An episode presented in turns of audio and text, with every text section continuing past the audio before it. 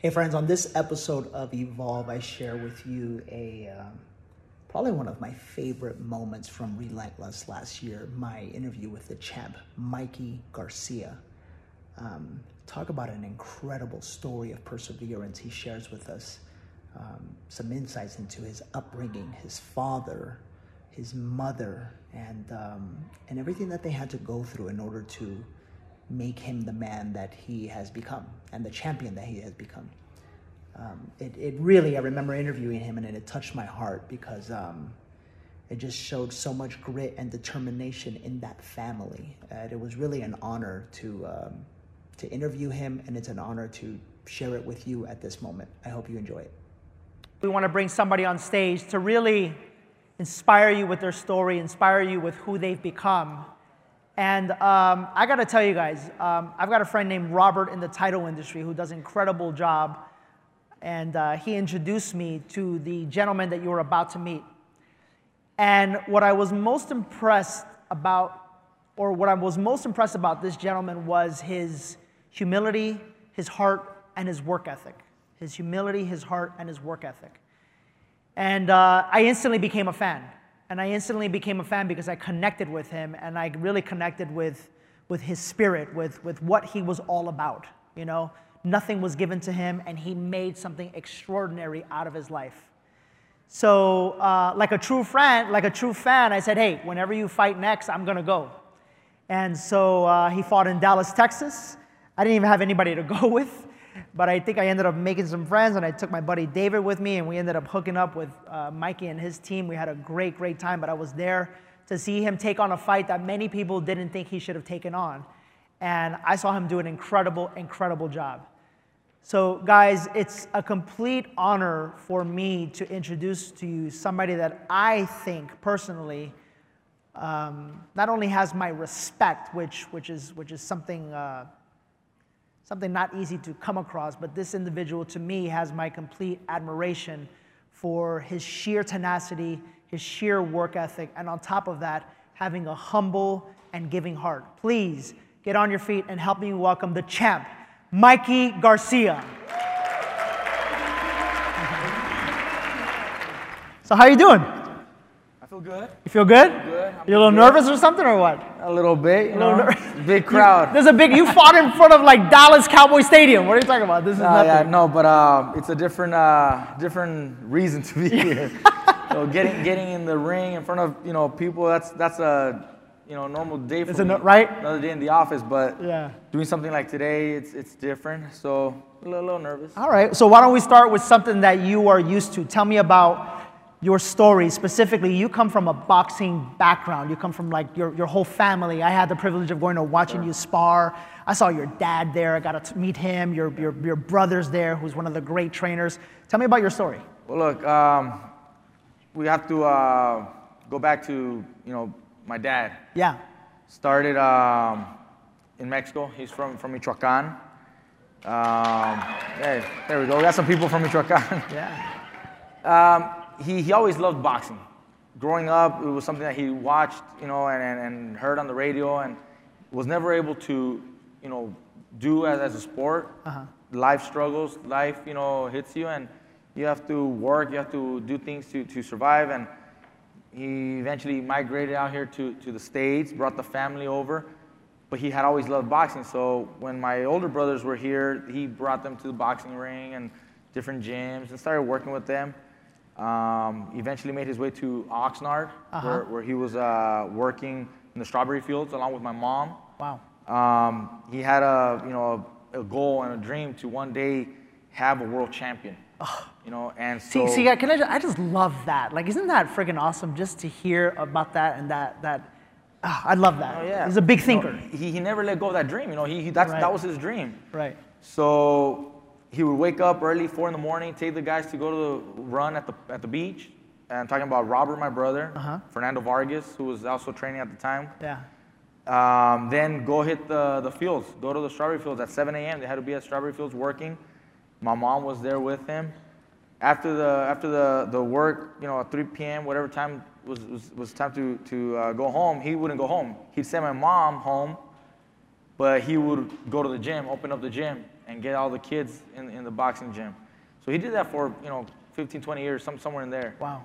All with, you know, the, the hopes of one day having a, a world champion. At least one. Yeah, and um, you know, 96 he had Vargas represent the U.S. Olympic team. In 98 he had my brother become his first world champion. My brother Robert was first world champion in March, March 13th of 98. He defeated uh, Harold Warren for the IBF junior lightweight title. Later that year in December, Fernando Vargas becomes the youngest IBF junior middleweight champion at 20 years old, defeating um, Campas, Boy Campas. Uh-huh. And so in one year, he, you know, makes his dream come true, not just Like once, but twice. twice. You know, his son and Vargas, who he had since 12, you know. So I grew up watching all this. Right. You know, I grew up You must have been a all this. baby. I was a baby. I was, I was Right. about eight years old, you know, 10 years old when all this was going down. And I mean, it was, it was great. I still remember my dad coming home, you know, with red stains and, and mud, you know, because of the strawberry field uh, work that he was doing. I still remember them, you know, coming home with their little bag of, of you know, lunch or, or whatever. Sometimes Mm-hmm. he'd bring us some chips, some Doritos or something. Yeah. So I, I seen all that. I seen the struggle. I seen the hard work. I've seen the, the dedication, you know, that, that, that it took for him to finally accomplish that. Yeah. When my brother was champion, honestly, it was the best feeling, not just for, for, for like for us, but my dad, for the entire family, because we know where we come from. We know what my dad had to go through Yeah. to finally get there. So it was, it was really unbelievable uh, moment for, for the entire family. I seen all that. As I'm growing up, you know, I didn't really aspire to be a boxer at the time. I was just a kid, 10 years old. Right. Um, I got into boxing later. I got into boxing at 13. I had my first amateur fight at 14. My dad asked me, you know, why do I want to do this? Is it something that I really want to do, or, or why am I, am I trying to box? I told him, uh, I want to leave something, you know, from, from me, not just live off or live be, uh, un, be, because of your name or my brother's accomplishment. I want to do something for myself. Right. And he told me, well, first you got to be the best here in the gym. Then you got to be the best in the region, which is Southern California. The best in the state. You move up to the best in the national, and eventually you make it to the best of the world, you know? And that's how it started at 14, my amateur career. Um, I never dreamt of being exactly where I'm at now. Yeah. But after reaching small goals and another goal and another goal, you know, I started to um, see that there's a lot more that I can do. And I started to dream of being much bigger than what I was accomplishing at the time. That's right. So started developing my professional career, you know, won a U.S. title, national title, regional NABF title, which North American titles. Eventually making it to the world, you know, championship fight. I won my first championship fight January of 2013 at featherweight. Then November of 2013, I won a second title, now at super featherweight, 130 pounds. Then I defended the title once in 2014. Then I had to take a time off, two and a half year layoff mm-hmm. for some boxing Yeah. business and Yeah. politics. Yep. Yep. I come back, there was a lot of doubt that I may not have it. I'm fighting at a bigger weight class. I may not be the same. But I knew what I wanted to do. I knew I wanted to be much more than what people had seen. Right. There's a lot more I can do that people still had not seen. And during the time off, I was always training. I was always sparring, getting in shape, uh, getting other fighters ready for their fights. But at the same time, it keeps me in shape. Sure. You know, I was even helping Marcos Maidana get ready for Floyd Mayweather. I was his main sparring partner, and a bunch of other fighters. So when I came back, I had all the confidence that I had done everything, you know, to make sure that when I came back, I was ready to go. Right. I didn't have to go back and, and, and start from, from scratch. Yeah. Um, I came back. I won my return fight in 2016, and I wanted a title fight right after that because I knew what I could do. I got the title fight 2017. I won the WBC lightweight title, Right. a fight that a lot of people actually were betting against me. A lot, a lot of the experts had the champion as, as the favorite. Right. He was undefeated, very strong. Other champions had avoided him. And here I am coming back, you know, after a long layoff at a different weight class, Going right after it. going right after it. Yeah. I, I beat him. I knocked him out in three rounds Oh. and won the lightweight title. And it was a highlight, you know, knockout type of victory. It was nominated for knockout of the year. It actually won knockout of the year through some of the of the sports uh, writers. Uh-huh. Um, it was it was terrific. later that year, I want some. I'm not done. I want more. Right. You know, I, I accomplished that. Okay, now what's next? So I fought Adrian Broner at 140 pounds for a WBC Diamond title. Good. I'm glad you You kicked know- his ass. I'm glad. That guy just not- me the wrong way. I don't know You know, not a lot of fans of Broner, but uh, he, he's, he's got he's got skills. He's talented. Yeah, that's good. And it was a tough fight. It was a good fight. Um, then what's next? Well, I want more titles now. Right. So there was an opportunity to fight at 140 pounds against another undefeated champion. Very, very skillful, very uh, dangerous fighter. I took that fight. I won. Then I unified. I come back down to 135 to unify the title. So I'm fighting another undefeated champion at 135 pounds. Um, you know, both champions in their prime, undefeated. We fought here at Staples Center. This was last year. I was there. Yeah, that was, that was last year at Staples Center, and uh, I beat him. I take his title. You know, so I'm collecting belts. I'm not done. I still want more. And you know, the biggest challenge at that time now was uh, moving up in weight class. Spence, yeah. Spence, yeah, two divisions up. So my fight from 135, now I'm moving up to 147. Right. Challenge on, on uh, Spence, another undefeated champion. In the boxing world, that's a big difference. Big difference, Right. huge difference. Uh, you know, moving up from 135, 140 is already a difference. I could already feel my opponent's size advantages, Right. the strength. I cannot hurt them as easy. Right, right. You know, they're much bigger naturally. I started at featherweight, 126 pounds. Right. You know, so you do feel the difference. Yeah, 20 pounds is Yeah, that's it's, a big, it's a big difference. Yeah. So, but I said, you know what? I'm about challenges. I want to challenge myself. I want to show everybody that I'm not in here to protect my record. I'm not here to protect a victory, get easy wins. I'm here to show everybody that you know, you got you, you the, the the way I motivate myself is by taking on challenges. I got you. You know, so I've already accomplished all this. I could be, I could retire and have a, a, a great, you know, Hall of Fame career. You know, five-time champion in four divisions. Right. I said, no, I'm not, I'm not done. I want more. Awesome. So that's, that's what keeps me going. And I did take on Spence fight. It didn't go my way. We, we lost the fight. We went 12 rounds uh, against a guy that everybody thought Nobody had gonna lasted out. even the 12 rounds. No one Yeah, thought I was going to yeah. last, you know, more than four or five rounds. Right, right. We went 12 rounds. It wasn't, you know, the best performance, but that's just the way boxing is. Yeah, I got you. It was one of those nights. I'll come back, and I'm, I'm here right now looking for something else. I'm looking for, for another fight before the end of the year. I want to show everybody that that's not the end of me. There's Right. still much more that I can deliver. There's much more I can accomplish, and, and that's what keeps me going. Really, that's what keeps me going. I set goals. I accomplished that. Then what's next? This one. I accomplished that. Okay, what's next? That's that's the way I live. That's the way I I uh, see my career. And at the end, I want everybody to remember me for everything that I accomplished, taking on the biggest challenges available, and just overcoming all the obstacles that everybody tells me I can't do. can't do, I can't do that, or it's too much, it's too difficult. I'm gonna show you that I can, and anybody can do it. You just gotta right. really put your mind to it and really work to get there. Nothing is gonna be easy. Nothing's overnight. You know, it takes years. You know, I've been a professional since 18. I'm 31. You know, and I started my amateur career at 14. So I've been doing this for you know 17 years. You know, Right. it's it's not overnight, but that's what it takes. You know, that's what it takes. And when you finally accomplish your goals, you appreciate them that much more Right. because you've struggled. You've you've taken you know the time, the effort. You know, it's literally blood and sweat that has given me what I have. And and uh, I, I'm just very happy to be able to still do this and and still give the, the fans, you know, my audience, you know, great memories, great fights. And if there's any time that you know, talk like this, motivate them, inspire them to do something great, overcome an obstacle that they're facing, you know, if one day they can remember something that I'm saying and help them, Right. that would make me feel that much better about what I do in the ring because it, it rolled over into real life real to other people where I touched somebody's heart, somebody's life. You know, that, that would make me a world champion, a, a real world champion. Yeah. Not just in the ring, you know, Right. but a, a world champion in general. And so I, I, I love to, you know, be able to share some, you know, some of my experiences with, with fans, with people. Um, it's sometimes it's just one word that changes someone's life.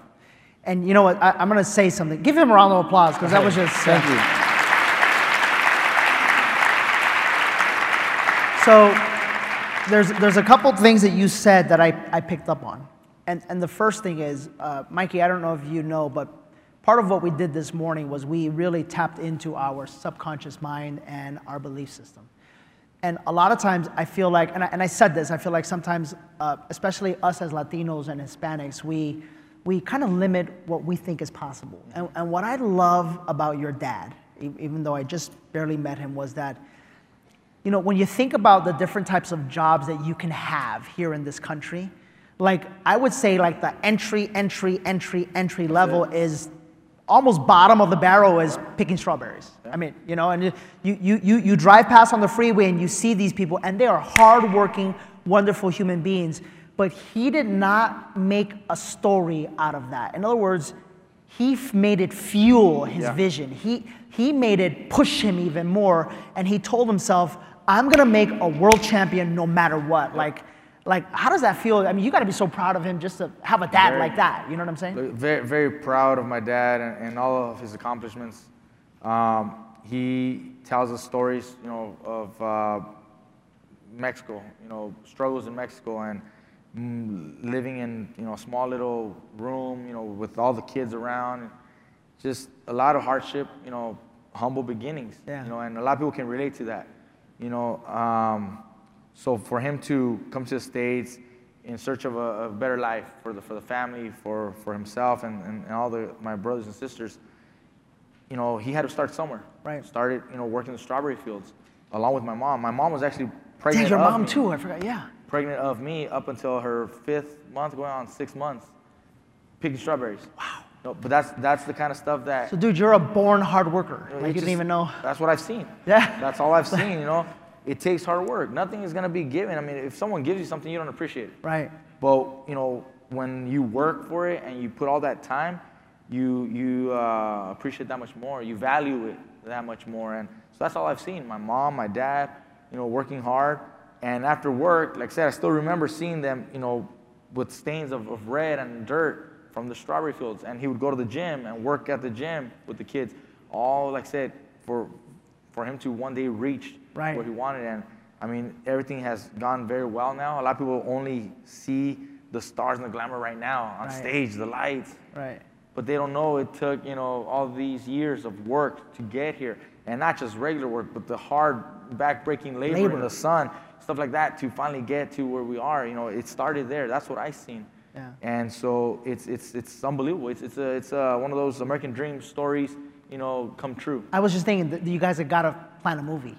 Because, I mean, that's like, I'm sure there could be a movie. No, it's there could be a series. There really could. Um, with all the stories that my dad tells us, dude, who knows somebody at Netflix? No, seriously, like, I want to I wanna see this movie or this, this series or whatever. well, I, I'm sure it would be it would be a, a great story. Yeah. You know, if you could have uh, you know someone document these Maybe stories. we'll ask Kobe. We could do that. Maybe We'll ask Kobe has- on Friday. Hook us up. You know what? Maybe I'll do got that. that Netflix. Yeah, yeah, I- yeah. yeah we'll, we'll right. do that. Okay, good. See, I'm Hey, already the wheels are spinning. The this wheels this are what this is about, That's making the exactly this connections, making the about, right? Yeah, right there, right.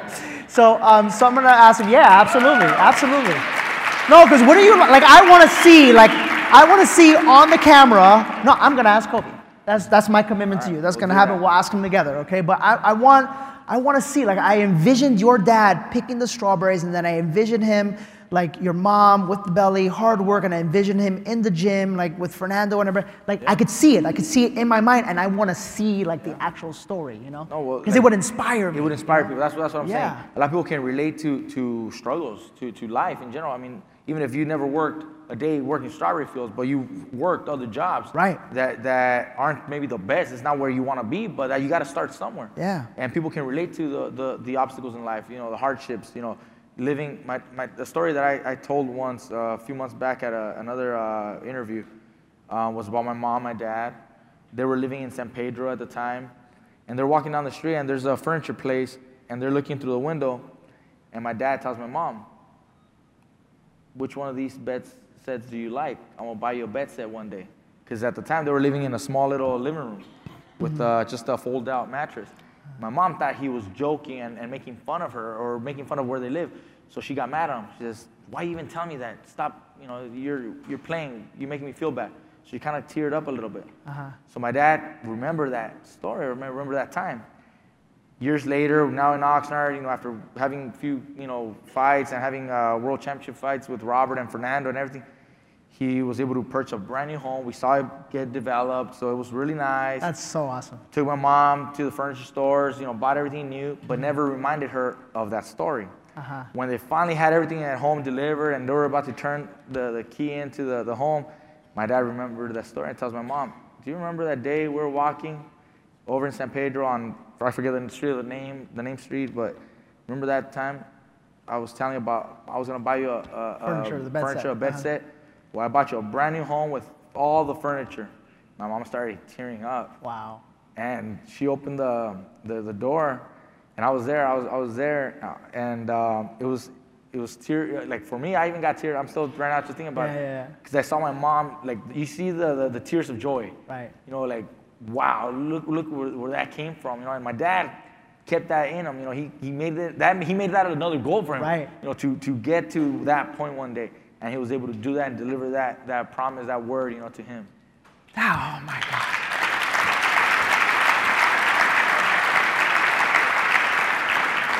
Mean, has this been like a, the best day ever? Like, if, if I could just do this every day for the rest of my life, this is what I want. This is freaking awesome. You, you know what else I love about your dad? I, do you guys catch that his dad's visions are not about himself, it's about other people?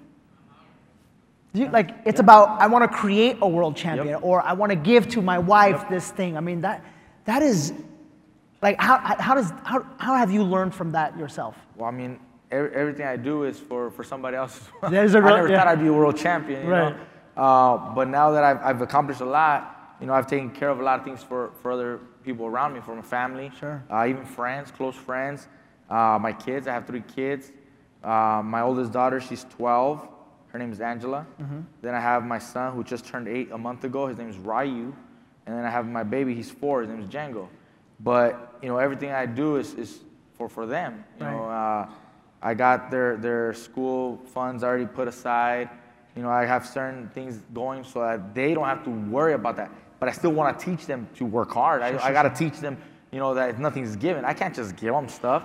Then they don't appreciate it. You Right. know, I want to make sure that they're doing well in school, that they push hard to get good grades. You know, that they're always on top of their studies.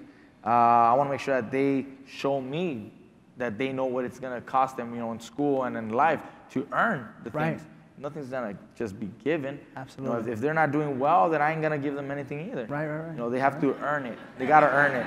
I love know? it. I love so, it. My, my, my, yeah, yeah. It's so funny you say that because of like, you know, what I've been able to accomplish in life. My kids don't have to go through like a quarter of what I had to go through. But, but they're still, they're back there, they're, they're hustling, they're selling shirts and, That's and books and all of that stuff. So I can totally Yeah, appreciate exactly. that. The next question I have for you is I don't know if you caught this, but um, you know, your dad kind of spoke to you and he said, here's what you have to do. Yeah. First, you have to be the best in the gym. Yep. And then you have to be the best in the city. And then you have to be the best in the region. And guys, I don't know if I've ever shared with you guys this, but when I first got into real estate, that's, that was my mindset. First, I'm gonna be, be the best in this side of the office. And then I'm gonna be the best in the whole freaking office. And then I'm gonna be the best in the area. And then I'm gonna be, and then when we open the company, and then we're gonna be number one in the city. And then, and there, there's something about you having attainable short-term goals that helps your mind see just past the excuse, just past the reason, but enough to where you can grab it and like really fight for it. Exactly. See, you, you mentioned earlier that a lot of us, you know, grow up with, with kind of, I don't know, maybe negative mindset or just thinking that everything's out of our reach. Right. And, and if you look at the big, big goal, the big picture, it might seem like it's, it's unattainable. Right. You're never going to reach that and grab that. But if you set yourself reachable goals right beyond, you know, that, that, the point of, of, of where it, it's difficult, it's going to be difficult. But you talked about there. this today, And you reach and you keep going, eventually you will get there. That's right. You know, it, it doesn't happen overnight, and sometimes you know it's it's it's a path that takes on a lot of struggles. But if you keep going, you will get there. Yeah. Um, that's what I've seen with my dad. You know, he told me that he taught me that, and I've done it. I won one, one world title. I wasn't done. Now what's next? I won a second title, then a third, a fourth, a fifth. You know, I, I have you know, won titles. You know, six titles in four divisions. You know, and How many boxers have done that, by the way? Like you're, I know that you're one of there's, a, there's few, Yes. Um, but like in the history of boxing, in the history of boxing, to to unify the, or there's something Look. that you've done that, between featherweight, which is 126 pounds, Uh-huh. and 140 pounds, fighters to win titles in those divisions, uh, just me, Marquez, and Manny Pacquiao, that have accomplished those titles in those divisions. yeah, And champions in four divisions. There's also only I think like six, seven that have accomplished titles in four divisions. Like Mayweather's Uh, one of them. Mayweather, De La Hoya, Chavez, no? Chavez only did it in three. Wow, that's crazy. Um, You saw that? Saw the little chip on the shoulder. I like that. I like a that. little something. uh, I mean, there's, uh, there, there's a few. Uh, you know, Duran did it. Uh, Hearns did it. Uh, there's, there's, uh, I think, a couple of fighters. I, I can't remember the top of my head, but there's No, a no. few. It's, it's a handful of fighters only in the history Of boxing. You know, and um I still plan on winning titles in fifth division, welterweight. Wow. And once I do that, then the list gets even smaller. Right. I think there's only like five to ever have done that. The only one uh, who's done more than that is uh, Pacquiao. He's champion in eight divisions. Pacquiao's like And 75 and he's still like boxing. something. Yeah, he's you, he's prob- some- you probably will never see another guy accomplish what Pacquiao has accomplished, Wow. especially after this past Sa- Right, Saturday night. right. You know, to to be able to compete at that level and beat an undefeated world champion in his prime, you know, that's that's unbelievable. It's, it's, it's, I would never have thought he would have been able to accomplish that at this age of it. You know, 40, Right. 41 now. Right. And he's still doing it. It's it's unbelievable. That is awesome. That is awesome. Um, you, if you follow me or have followed me long enough, you've heard me say something, uh, and I actually learned this from, from Pastor Danny. Um, it's called uh, a spiritual inheritance. And I'll never forget when he told me that, and I never forget when he heard that. Essentially, what that is, Mikey, is all of us, we give our kids or they get from us a spiritual inheritance. It's, it's like, a, like a financial inheritance, it's like a, a, a spirit, right? And like my mom was like the most faith-filled woman like on planet Earth, and I feel like a lot of my faith comes from her. Um, I can also see that in you, where your hard work ethic comes from your dad and your mom. Like you almost don't know any other way to be other than hard work. Tell me about how that hard work helps you prepare for your fights, and and and and and maybe if you could, because a, a, a lot of us really you know, un- unfortunately in the room, I don't know if we have to work as hard as you have to. Like, eh, what, what does that look like, Look, look, preparation? um, so for, for any given fight, you know, we take about 10 week camp. Uh-huh. uh camp consists of uh, morning routine, morning workouts, followed by an evening routine. Um, the morning routine usually is a, a cardio run or How long? Uh, it could be an hour and a half. It could. It So could how be- many miles is that? Well, Yeah, because the way he said it, like a cardio run, like you guys are thinking like walk around the block. No, no, no. See, it, it changes. I mean, some days we're doing uh, um, about a 40 minute run uphill. Robert has tried it. He tried it. Yeah. Well, he couldn't do it. Um, it's, it's just, and it's, it's a small run. It's only like three mile It's a small run. in- incline, but it's it's on a But steep incline. yeah. And that's just to develop strength in your in your legs. Yeah. You know, develop your, your strength. Um, other days we actually run about four to five miles just on a uphill and downhill pace. Um, but then we also implement drills like footwork, uh, plyometric drills, Right. uh, stuff like that. So that, that extends the workout to about an hour and a half. Okay. Other days we go swimming. We do swim. We do a lot of laps. We uh, switch up either you know sprints or, or underwater for breathing uh, techniques, or we'll do uh, different type of, of, of swimming. But that's also about an hour and a half. Um, the gym session changes according to the sparring schedule. So Monday, Wednesdays, Fridays we spar. Sparring, you know, starting with eight rounds, two different guys. Every four rounds, you know, get a different guy. Eventually work your way up to 10 rounds and 12 rounds. And sometimes we do 14, 15 rounds of sparring with three or four different guys, rotating them so that they're fresh every single time they get in there. And you're going all, all the way through. Uh, you're sparring three minute rounds, like a I, I, fight. I saw that, dude. It was like, it was literally like, it was the weirdest thing. It was like you were in there fighting, and they were bringing a guy for three rounds, and then they were bringing another fresh guy for Yep. three rounds, and then another fresh guy Yeah. for three rounds. And here you are, you're just like Yeah. taking them down. You, you have to get in shape to be able to work the first round, you know, as good as the last round. You know, you got to work the last round as good as the first round.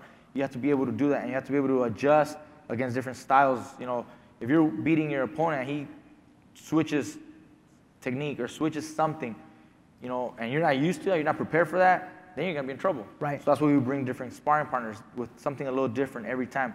Keeps us sharp, keeps us thinking. You know, keeps me on my toes to Mm-hmm. be able to work faster or harder, or, or maybe I gotta put pressure on him, or maybe I gotta defend more. You know, so Right, you have to right. adjust, make those adjustments. But anyway, the evening session is a close to three hour session. You because you do the sparring, you do your bag, you do your mitts, you do your core training. You know, it's, it's a big session. Right. You do that for 10 weeks for the fight. I've done camps that are up to 16 week camps. You know, it, it's it's hard work. Monday through Friday and Saturday morning we run as well. But Monday through Friday, it's all that I just explained, um, and you're doing that the entire the entire camp. Um, Saturdays we'll do a morning run or swim or something, and then take the rest of the day off. That's when I'll get to see my kids. They'll come home to, to see me because I stay away. I don't, I don't live Sure, with them sure. during camp During like that. camp, right. Um, they'll come visit me, hang out, and same thing on Sunday. We'll hang out. Then you know I got to start all over Monday. Wow. That's that's normally what it is. You know, a 10, 12 week camp.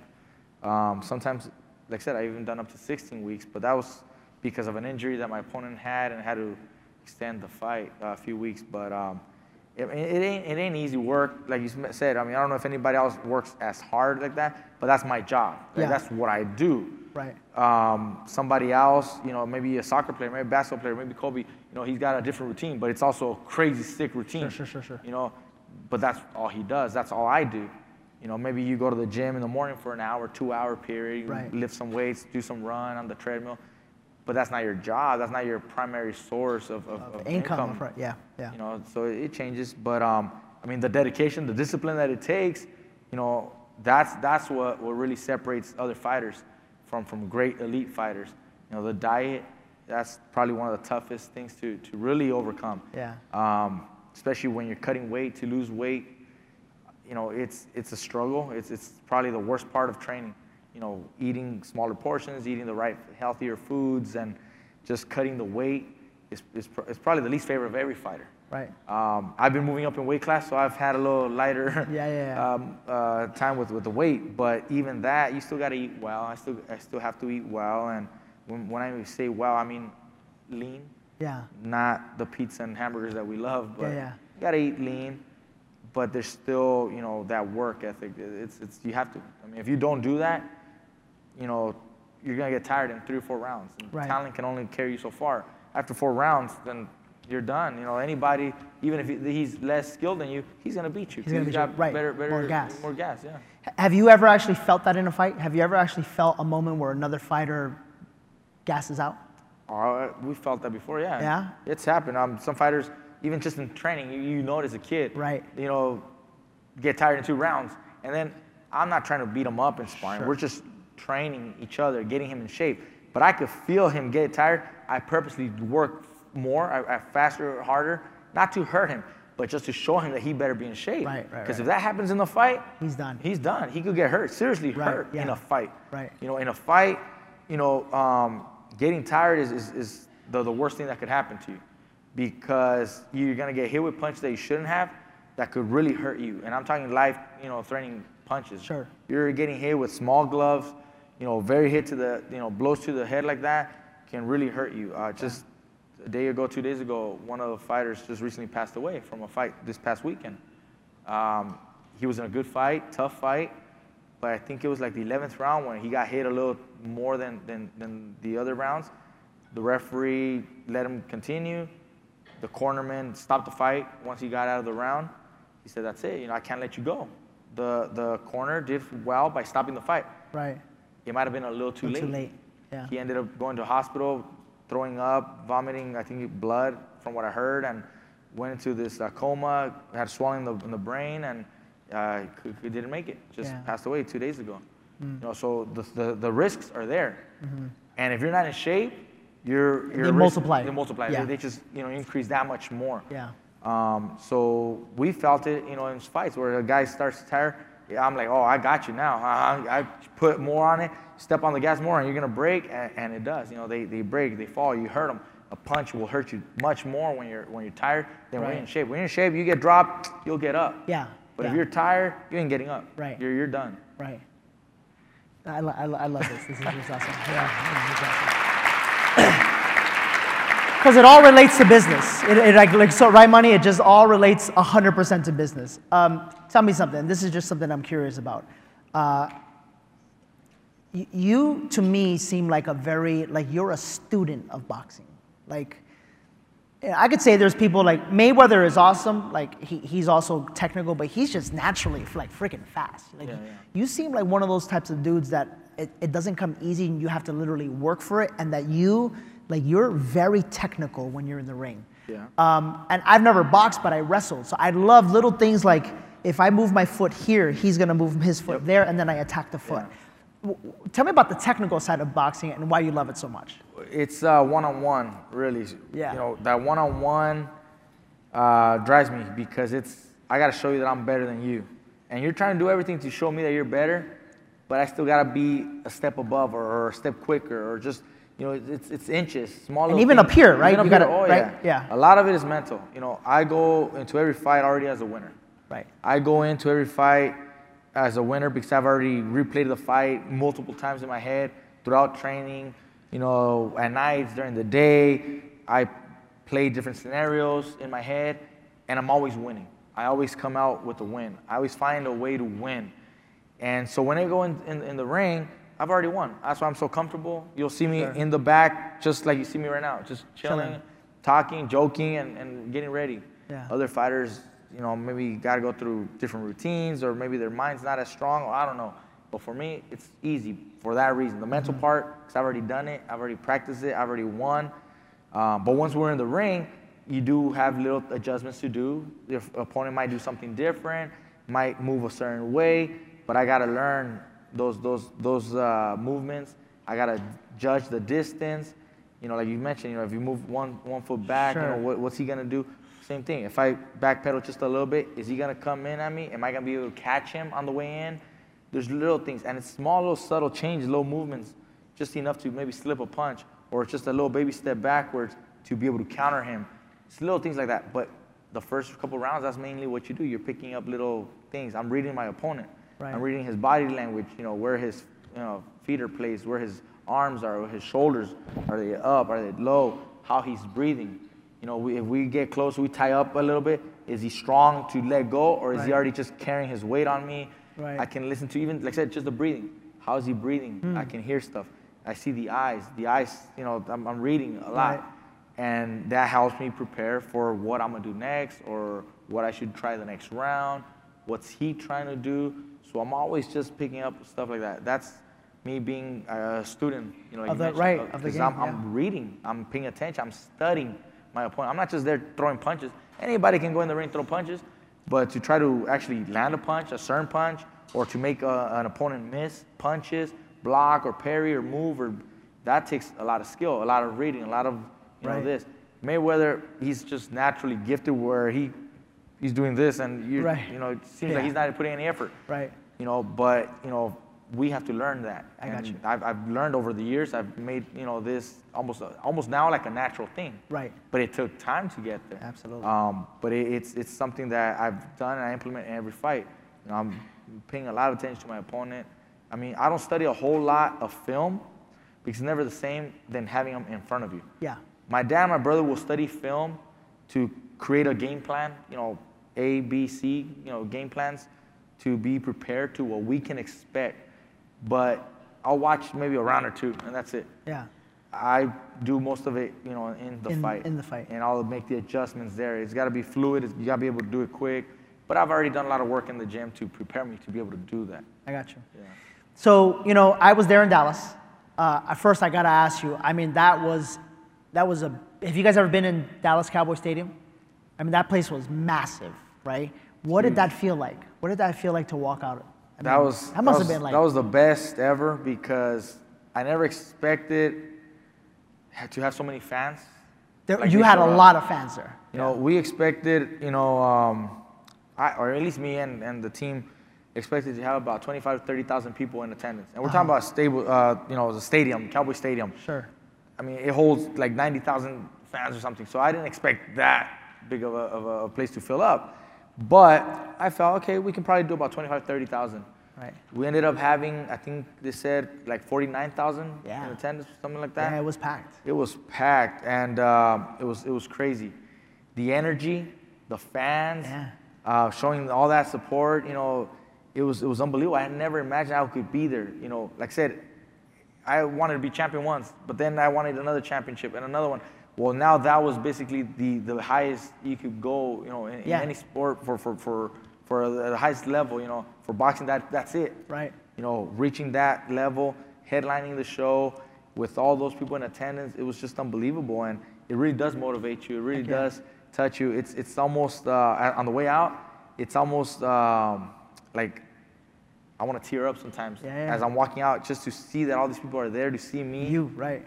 it's it's unbelievable. That's the only word I can say because they took time out of their lives. Maybe they went shopping. Maybe they went, you know, took care of kids, you know, babysit or something. Maybe took days out of work, made the trip, like you know, you guys flying over there, all to see me Yeah. for that moment. You know, Yeah. it's just mind-boggling that people are that big of, of fans, supporters. You know, Yeah. and, and they're there, you know, and showing me that kind of love. Um, just almost, like I said, it brings almost tears to my eyes every time I walk in the ring like that. Yeah. You know what it is, Mike, is because they see themselves in you.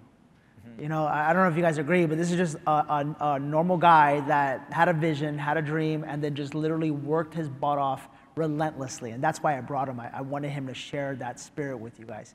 So here's my final question, just because I'm interested about this. And then I'm going to open it up. If you guys have questions, feel free to come up to the mics. Are the mics there or the mics not there? Where are the mics? Where are they? Are they We there? mics in the you know what? Let's bring them closer. Is there a way to bring them closer so you guys can be, so Mikey can actually see you guys? Could you help us with that, please? Sorry if that was a last minute adjustment. But um, if, if you were to, if you were to relate what you do to business, Yeah. and if you could give us some advice about how to reach the pinnacle of our businesses and of our careers, what, what advice would you give us? Well, just like you mentioned right now about the, the work ethic that it takes, you know, and um, nothing's gonna be easy. You never get everything given, you know, and you have to overcome, you know, like I said, obstacles and challenges, and um, you know, the little bit of business that I know, you know, nothing is always as easy. Yeah. You know, you gotta work hard. You really gotta, you know, push and shove something to get there to where you want to be. Yeah. But if, if you give up, then then you're right. You're never gonna accomplish it. Yeah. You know, I, I read and I keep, you know, reading stuff like, you know, if you think you can do it or if you think you can't, you're right. You're right. You know, either way, you're right. Right. You know, for, for us boxers, for me, you know, I, I've taken, you know, my career took me through, you know, through some challenges. You know, I was ranked number one in the world for many years, for two, two and a half years without getting a title shot. Hmm. They avoided me. I could have given up and said, you know, I'm done with it. Or I wasn't getting enough fights. Or during that time that I was out for two and a half years, there was no end, you know, sight, in, you know, for, for Right, me it to felt like forever. It felt like forever, and I'm spending money on attorneys, and I'm not making any money, and I could have also given up at that time, but I knew and I believed in myself that I could get, you know, over this, get past this, and be even bigger. Mm-hmm. You know, I, I tell them it was almost like a slingshot effect. You know, they thought I was gonna be left behind. They didn't know that when I let go, I was gonna slingshot to the front. And that's Right. that's the way I can explain. And in business, the, the- like I said, the little bit that I know, it, it's, it translates. It, Yeah. it, it, it's the same thing. You know, nothing is just gonna be given. No one's just gonna give you whatever you ask for. Right. But you have to work for it. Right. You know, and you have to be there every every day. You have to be there every morning. You have to make sure that you're the first one there. You know, they say early bird gets the worm. it, it, you really do have to be there. Right. If you wait or procrastinate, like, "Ah, I'll do it later. I'll do it later. It's it's just you know adding more obstacles in front of you to get there. I got it. Um, the the little business, you know, I mean, I'm I'm doing some stuff with the real estate here and there, Yeah. a little bit, nothing major, but it takes a lot of effort. It Yeah, takes uh, commitment and and a little bit of risk too. Yeah. I mean, if you don't take the risk, you know, if you try to play it too safe sometimes, you know, you miss out. That's right. You know, um, I've learned you, with the right people, the right team, you got to share. You got to be able to Yeah. invite people over. You can't do it all by yourself. Yeah. If you do it all by yourself, you can only reach so much because you can only handle so much. You can't juggle everything. Right. So you got to have the right people around you. I've, I've had the right people around me that have helped me, you know, make the business work, Mm-hmm. make the business function. You know, at first, buying my first home, I'm all picky about what I want, what I don't want. I don't like this, I like that. It's a different color. I want, man. Now I, I buy homes without even seeing them. You Yeah, know, of I, course. I've done apartments without even seeing them. Yeah, yeah. If it makes sense on numbers, right. if it's worth this much, and I need to, let's do it Let's do it. now I- I'm, I'm a little different, you know, mindset is different. Right. You know, but I'm aggressive with it. Right. You know, how much is this? Okay, well, let's do this. Let's, Right. let's get at this price. you know, and, and we're, let's go all out. Yeah. You know, how much is it gonna cost? Well, I can do it for this much. No, no, no, we, we can do it for this, and let's go. And like that. And it You happens. know, now it happens where it's a phone call. Hey, do you want it at this price? Because it's available right now. Yes or no? Okay, yes. And let's go. And you're making that business work. If I stay behind, no, let me wait, or maybe it's, nah, it's a little too much, or It's gone. then it's gone. It's gone. You know, give me a day to think about it. It's There is gone. no Forget about about it. it. You got to be able to do it now. You got to be prepared to do that. But once you learn to do that, it just starts picking up. Gotcha. Business picks up, and you see the results. You know, um, and you like it. You you enjoy it that much more because you're like, yeah, that's that's the work that like you know. I see the results. You know, in the gym. Anybody goes to the gym, it's always hard to start. You know, I'll go Monday. I'll start Monday. Yeah. You know, start on Thursday. You go Thursday, Friday, Saturday, and Sunday. You know, why why start Monday? You know, Right. just get it going. You know, if, if you can do it tomorrow, start tomorrow. I love it. I love it. know? I love it.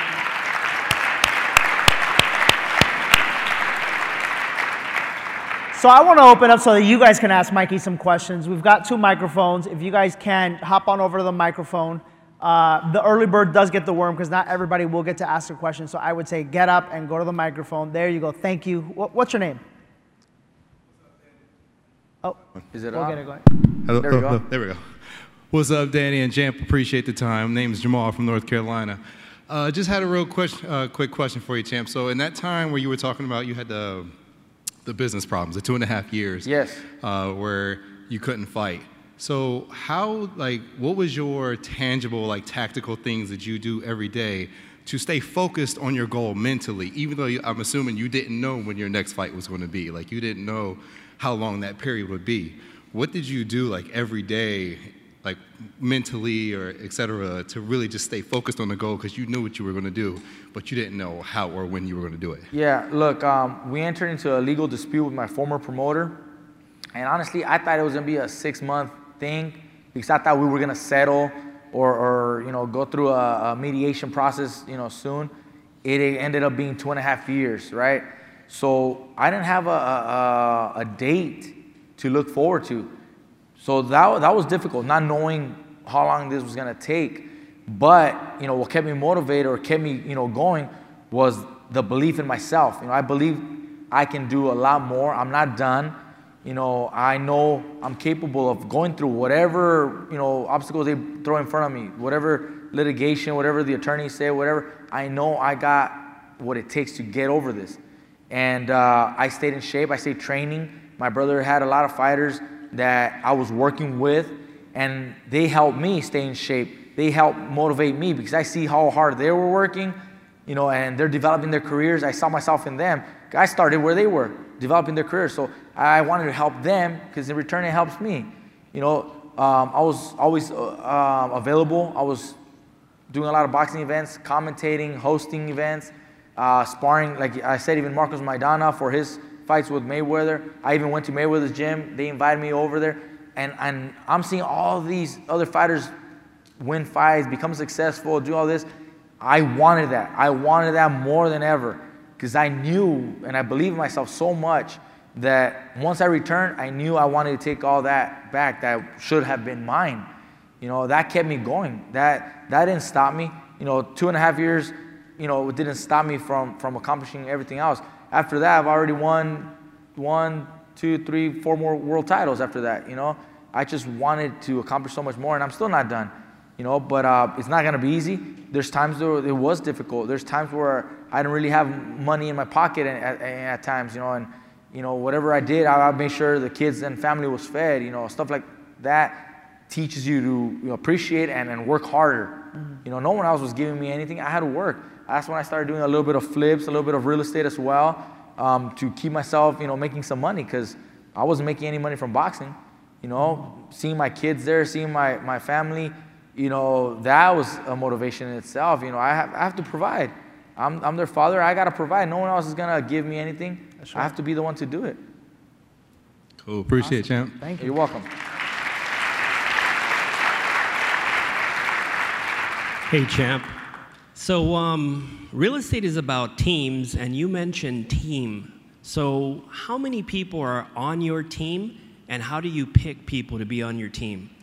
Well, for, for my, my boxing, you know, it's, it's mainly a family affair. Uh, my dad, who started the boxing program back in the 90s, um, he's still in my team, still in the corner as the assistant. He overlooks things, oversees all the training, schedules the, uh, the training program with my brother. My brother is my main trainer now. Uh, my, my brother's son, my nephew Pita, Robert Jr., he's the assistant trainer. Uh, my cutman, we've known Roger Anderson, he's from Oxnard. He's actually a chiropractor, but has worked all of our professional corners as a cutman since my brother was boxing back in the 90s. Wow. Um, so we've known him, you know, all my life. That's, that's the, the team that I have, you know, very close. No one is going to know me better than my family. No one's going to know me, you know, better than my dad my brother. So that's what we've had. Now, when I mention team, you know, like in real estate, um, I've met some, some great people, just like Danny, Robert, uh, my boy James, you know, and, and through James, I've met other, other people and we've created a, a network of, of people, of, of team that everybody is in, is, is in it for the same reason. Everybody's, you know, growing, developing in, in the real estate. Um, James knows the market, Robert knows the market, Danny knows it. Um, you know, everybody is, is uh, working hard, you know, for, for the same outcome. No one's in it for their own little special agenda, for their own benefit. We're all a team. That's what I mean. You know, we're all in it together if, ever, if, if, if we all make you know, a good, a good uh, sale or a good purchase, we're all happy. We're all making money. We're all in it together, not just one. I'm not being greedy. No one's being greedy about it. You know, greed is bad. Yeah. You know, sometimes it's, it's a small little amount that, that could really change someone's life, but you're being a little too greedy, you might miss out on a, on a lot more in the, in the future. So yeah. we, we need to be together as a team, as a family. Just like my boxing is, you know, that's, that's my team outside of boxing as well. Thank you. Awesome. You're welcome. What up, Mikey? Mi raza. Hey, ¿cómo están? That's right. Um, my question, it was initially for Kobe, but based on your story, I really want to like, no, no, no, it's, watch. So this is, um, um, I, was a, I was a professional soccer player. I only made it to second division, and I played UCLA. So I have some competitiveness oh, in me. Go. Good job. Through it on the business side, now in the investing. And now I coach my soccer team. My, my, my kids' soccer team. They're actually really good. They're state champions right now. Good oh. job. But the thing, the, I have, I have a lot of trouble sometimes, um, like the boundaries between a father and a coach. I catch myself pushing them too hard sometimes. Mm. How did your dad do that's, it? That's, that's something that um, every once in a while I get asked because of my dad, my brother there. My dad and my brother kind of balance each other out because my dad sometimes does want to push a little too much, right? As a dad, I think most fathers want the best for their kids and push a little too hard, thinking that's exactly what it takes. But my brother, luckily, he was also a fighter. He was a world champion. He knows what it is to be a fighter and to be at that level and he can read the, the, the, the signs, you know, the fighter like myself, when it's time to maybe pull back just a little bit. Now, you, you're being a father, but if you're a coach, you should be a coach, not a father at that time. Mm-hmm. You know, look at, at what, he, what he can do, what he can take, and know when to back off a little bit, when to give him a little bit of break, or, or, or you just, you know, you, can, you, you have to be able to distinguish that. The father instincts might come out, but you have to practice and you develop that because your, your boy will do whatever you tell him. But then if, if it's a little too much, that's when you might start having that, you know, bumping heads and friction. You know, and sometimes it happened with me and my dad, where he's insisting that I do something and I know it's the wrong thing to do, and I'll purposely do it, exaggerate it, just to show him that it wasn't like that. you know, and, and, and that's wrong. And that's, that's me getting the best out of me because I shouldn't be doing it because that, that could cause me, you know, to get hurt. That could cause me the fight or something. But my brother's very good and he can distinguish. And I'm, for the most part, I'm pretty good at it too. So I don't really let my dad get the best out of me in that way. But um, you, as a coach, got to be the coach. You know, when you're on the field or when you're in the you know gym with your son, you're the coach. You know, you have to be able to separate the father feelings outside. Because if you don't do that, you know, like say, you're gonna create that that problem. But um, I don't know how old is your son? He's nine. Nine. See, he's still very young. Um, let him let him also enjoy being a kid. You know, I didn't fun. start I didn't start till I was 14. Yeah, that's know? another thing that I have. Like, there's a lot of recruits right now, and that's why we didn't let most of our kids to go to the LAFC academy. Uh-huh. Because we want, uh, well, at least I want my kid to peak at like 16, 17. Not Okay. now. Like, I'm trying to let it go between fun, but then it's like state comp and all these like very quote unquote important games come in hand. I like. it- What does he want? Okay, that okay, that's what I was gonna say. If I can I say something real fast? Yeah. So I brought up Anthony in baseball. And I felt like there was a period in my life where I was living through Anthony. Because I wanted to be a baseball player and I was not good enough to be a baseball player. Yeah. And then finally I realized like I can't do that. And when I, when that when I stopped living through him as a little kid, like I, I provided everything, I did everything, but luckily he was just as overboard intense as I was. So it kind of worked, you know what I mean? Even as a little boy. And then finally I just like thought thought of myself as a supporter and I started to figure out what does he want? I think that's the question. It can't be what you want. Yeah. Make it about what he wants. And then No. when you make it all about what he wants, I think there's where you're that's that's where you're gonna be good. Yeah, that's- Absolutely, That's, why I asked. You know, what does he want? Oh, there's no question. He wants to be a professional soccer player. Like, that's what he wants. But, you know, like. then you explain to him that if he really wants it, then it's gonna take that much more work, that much more effort and dedication, discipline. But if you see maybe some time that he wants to take a little break, you know, it's okay to take a break. He's only nine. Right. You know, let him be a kid.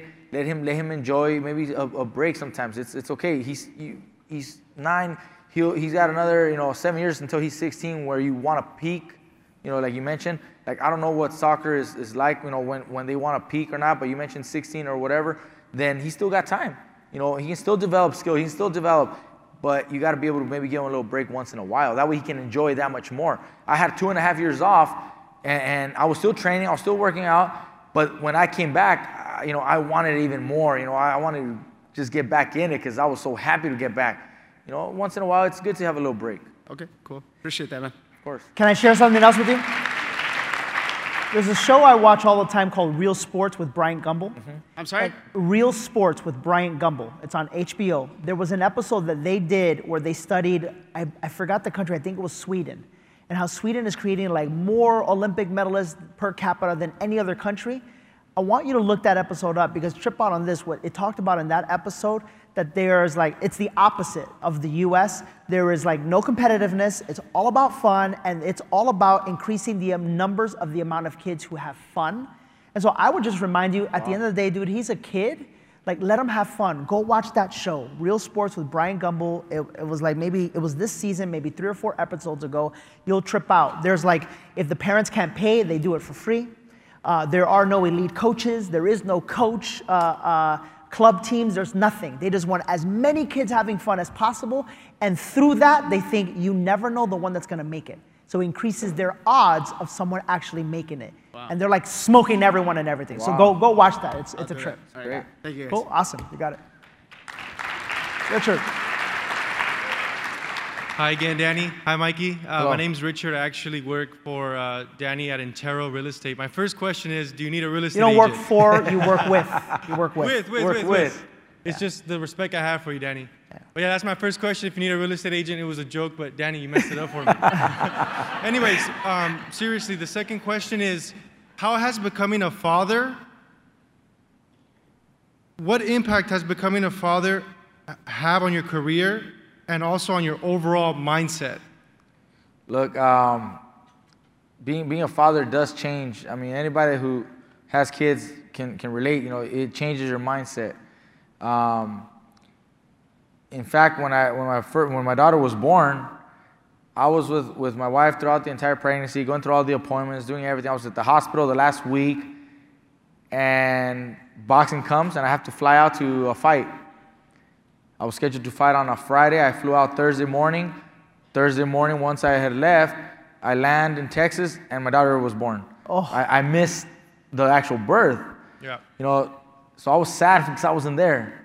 But once once uh, I kind of like re- recollected my thoughts, I'm like, well, now I got to fight even harder for that reason. Right. You know, once I came back from my fight, I saw my daughter, and everything has changed after that. You know, the mindset changed. Like now, everything I want to do is for them. Everything I want to do is to provide, you know, for, for, for my kids. Um, and it is a motivation. You know, if I don't do well, if I don't box, if I don't perform well, they don't have food on the table. Right. You know, anybody else can relate to that. If I don't work hard, you know, what am I going to feed the kids? What am I going to feed my, my, my family? So that's, that's the kind of thing that, that goes through, through, through my mindset. I'm training, I'm working out, I'm sweating or whatever it is, I'm tired. But then every once in a while, I'll just think about stuff like that. You know, my kids, my, my, my, my family, and that's what keeps me going at that point. You mentioned that, um, you know, the birth of your daughter. Is this question number two? It, I'm responding to him. Okay, cool. I may. Yeah. Um, you said that um, because of the birth of your daughter and how you know the boxing got in the way. What do you do to bounce back the fastest uh, in certain situations when you when you have a setback? Well, you know, I mean, I might be just different, where I have a very strong mind and I'm, I'm very positive. I'm always looking forward. You know, I don't, I don't let a, a minor setback completely push me back. I got to overcome it. Right. But I, I figure out how I got to overcome. I'll see an obstacle in front of me. I'll see whatever challenge is in front of me. Okay, what do I have to do to get over this? I don't just see a wall and be like, okay, that's it, I'm done. I'm, I, I got to turn back. No. What do I have to do? What ladder do I have to climb? Or what steps do I have to do to get over this and continue on the path that I want? You know, and, Right. and that's, that's, that's, what I, that's my approach to everything. You know, no matter if it's outside of boxing or, or in boxing, you know, I see it like that it, it might be d- different than, than most people. I don't know. But that's the way I approach everything. You know, I see something in front of me that's trying to tell me I can't or it's too much. No, it's not. I, you just got to find a way to get it. You got to find a solution to it. It, it might take a couple paths to get over that, but you can find a solution and you find your way, you know, over that hump or, or whatever and, and keep in the direction that you want it to go. Got it. Thank you so much. Appreciate it. Sure thing. We'll end here. We'll end here with these. Perfect. Well, I'm excited to see that movie. I'm excited to see, which is brings me to my question. Um, being back, obviously, going to the blind faith, the mindset. Can you take us back um, when you your parents were coming home dirty, pregnant, full of strawberries? I mean, obviously, you have to. There's a faith there. How do you go day by day, believing you're gonna be there when there's nothing there? Like, what are the conversations that are de- taking place throughout the dinner? What's being instilled in your mind? What's going through your dad's mind to get you to, we will be there, even though we're here now? Look, that, that's something that um, goes, goes to visualization. Yeah. For me, you know, if you, if you visualize a certain outcome, you can make that a reality. You know, you can, you can uh, transform that into, into existence, into reality. You, you have to visualize it. So you visualize yourself there, you know, as a winner, as a champion, not where you are right now, not, not in the strawberry fields. My dad didn't see himself working the strawberry fields for the rest of his life. He wanted to make sure that he was a, a world champion trainer, that he had championship fighters, that he had, you know, a much better life, that he could have the home that he wanted, the, the life for the family. And he did that, and that's, that's, that's the same thing that I do. Like I said, I, I, that goes to the visualization.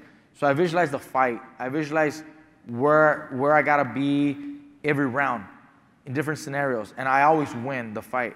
But I see myself like that. I do the same thing outside of the ring. Where do I see myself next year? Where do I see myself five years from now? We're gonna be in Laguna Beach, aren't we? Yes, sir. I'm telling, I'm telling, I'm telling Robert, I'm gonna buy a house in Laguna Beach. You know, I want to be on the sand. I want to do. I see myself doing all this. You know. right? You see, that's that's the stuff that that that I do.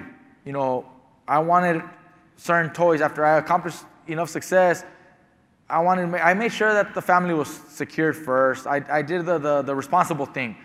Bought the homes for the family. Bought the the the, the regular the nice things that we need college funds put away, certain savings account for the kids, um, you know, a, a car for the family, stuff like that. Before I treated myself, you know, I made sure that the whole family was taken care of.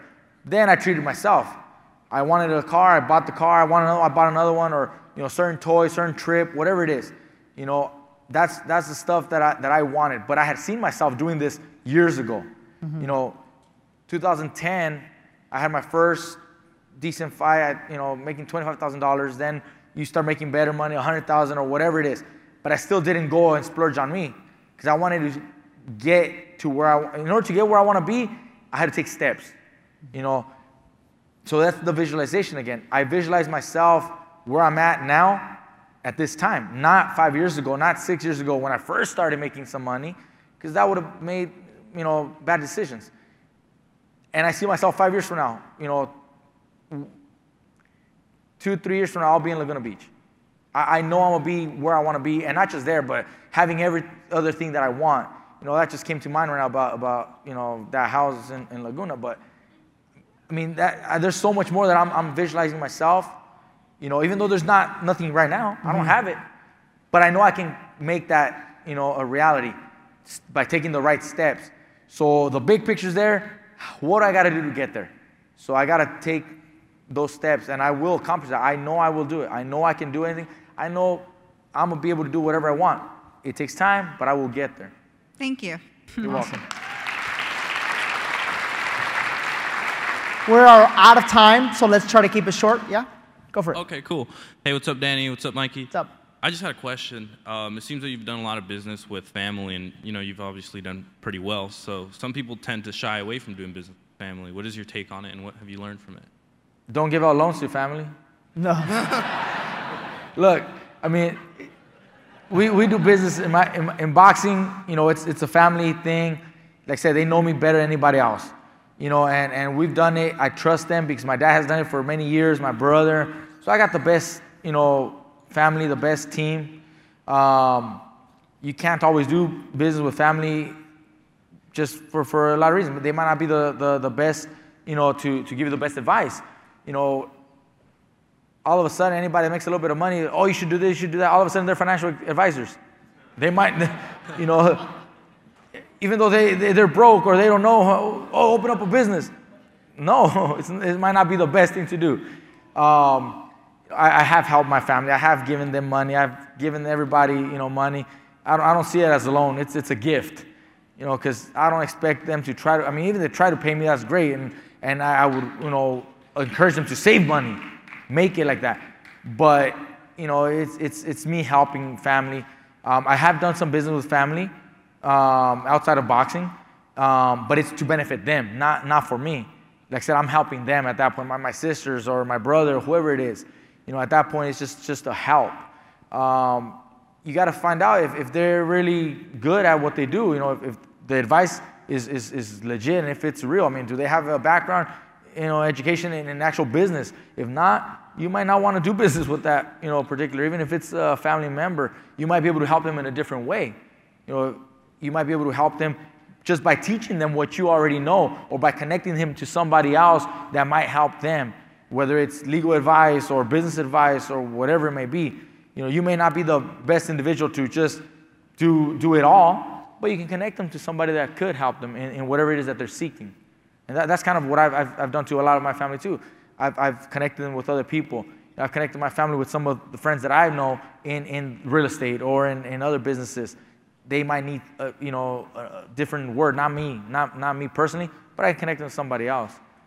But it's, it's possible. You can definitely, you know, continue that business going with, with family. Just be very careful about it, you know. Cool. Cool. Thank you. You're welcome. Hey, champ, uh, DT the realtor here.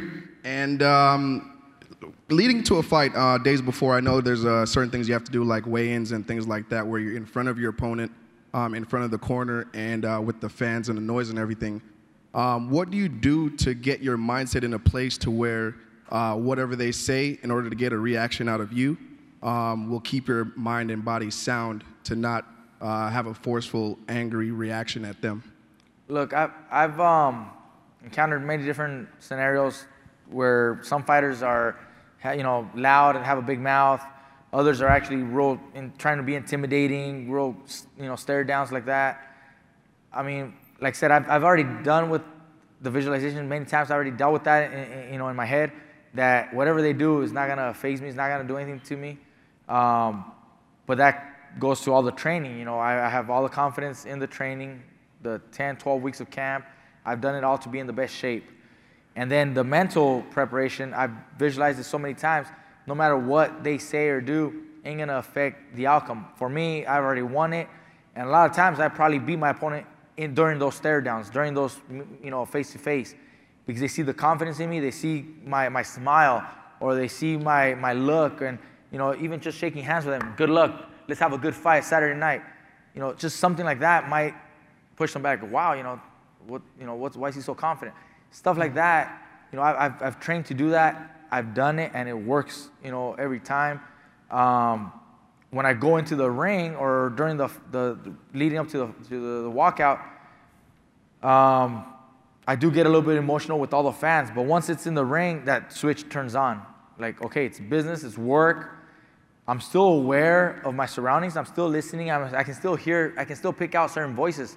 I can still pick out some, some reporters or my sister or, or someone in the fans, in the crowd. I can still pick them out sometimes, but I know what I got to do. I'm paying attention to my opponent. I know what I've already trained myself to do. Um, no matter what he does, I already got an answer for it, you know. And I put all my all my thought, you know, for those 30 minutes in the ring, you know, those 36 minutes in the ring. That's what all that work, all that mental preparation goes into effect, and I apply it there. That's the moment you have to really apply everything. You know, it's a small time. You don't have a lot of time. There's no, oh, let's do it again tomorrow, or hey, I can't do it right now. Get somebody in. It's me, and that's it. Nobody else. So that's where that switch really turns on. And, and I, just, I just go and work. It's what I'm, I'm here to do. It's another day in the office for me. I, this is what I wanted. Now let's just get it done. Thank you. Thank you. You're welcome. Guys, let's give Mikey Garcia a big round of applause, please, for being here. Thank you.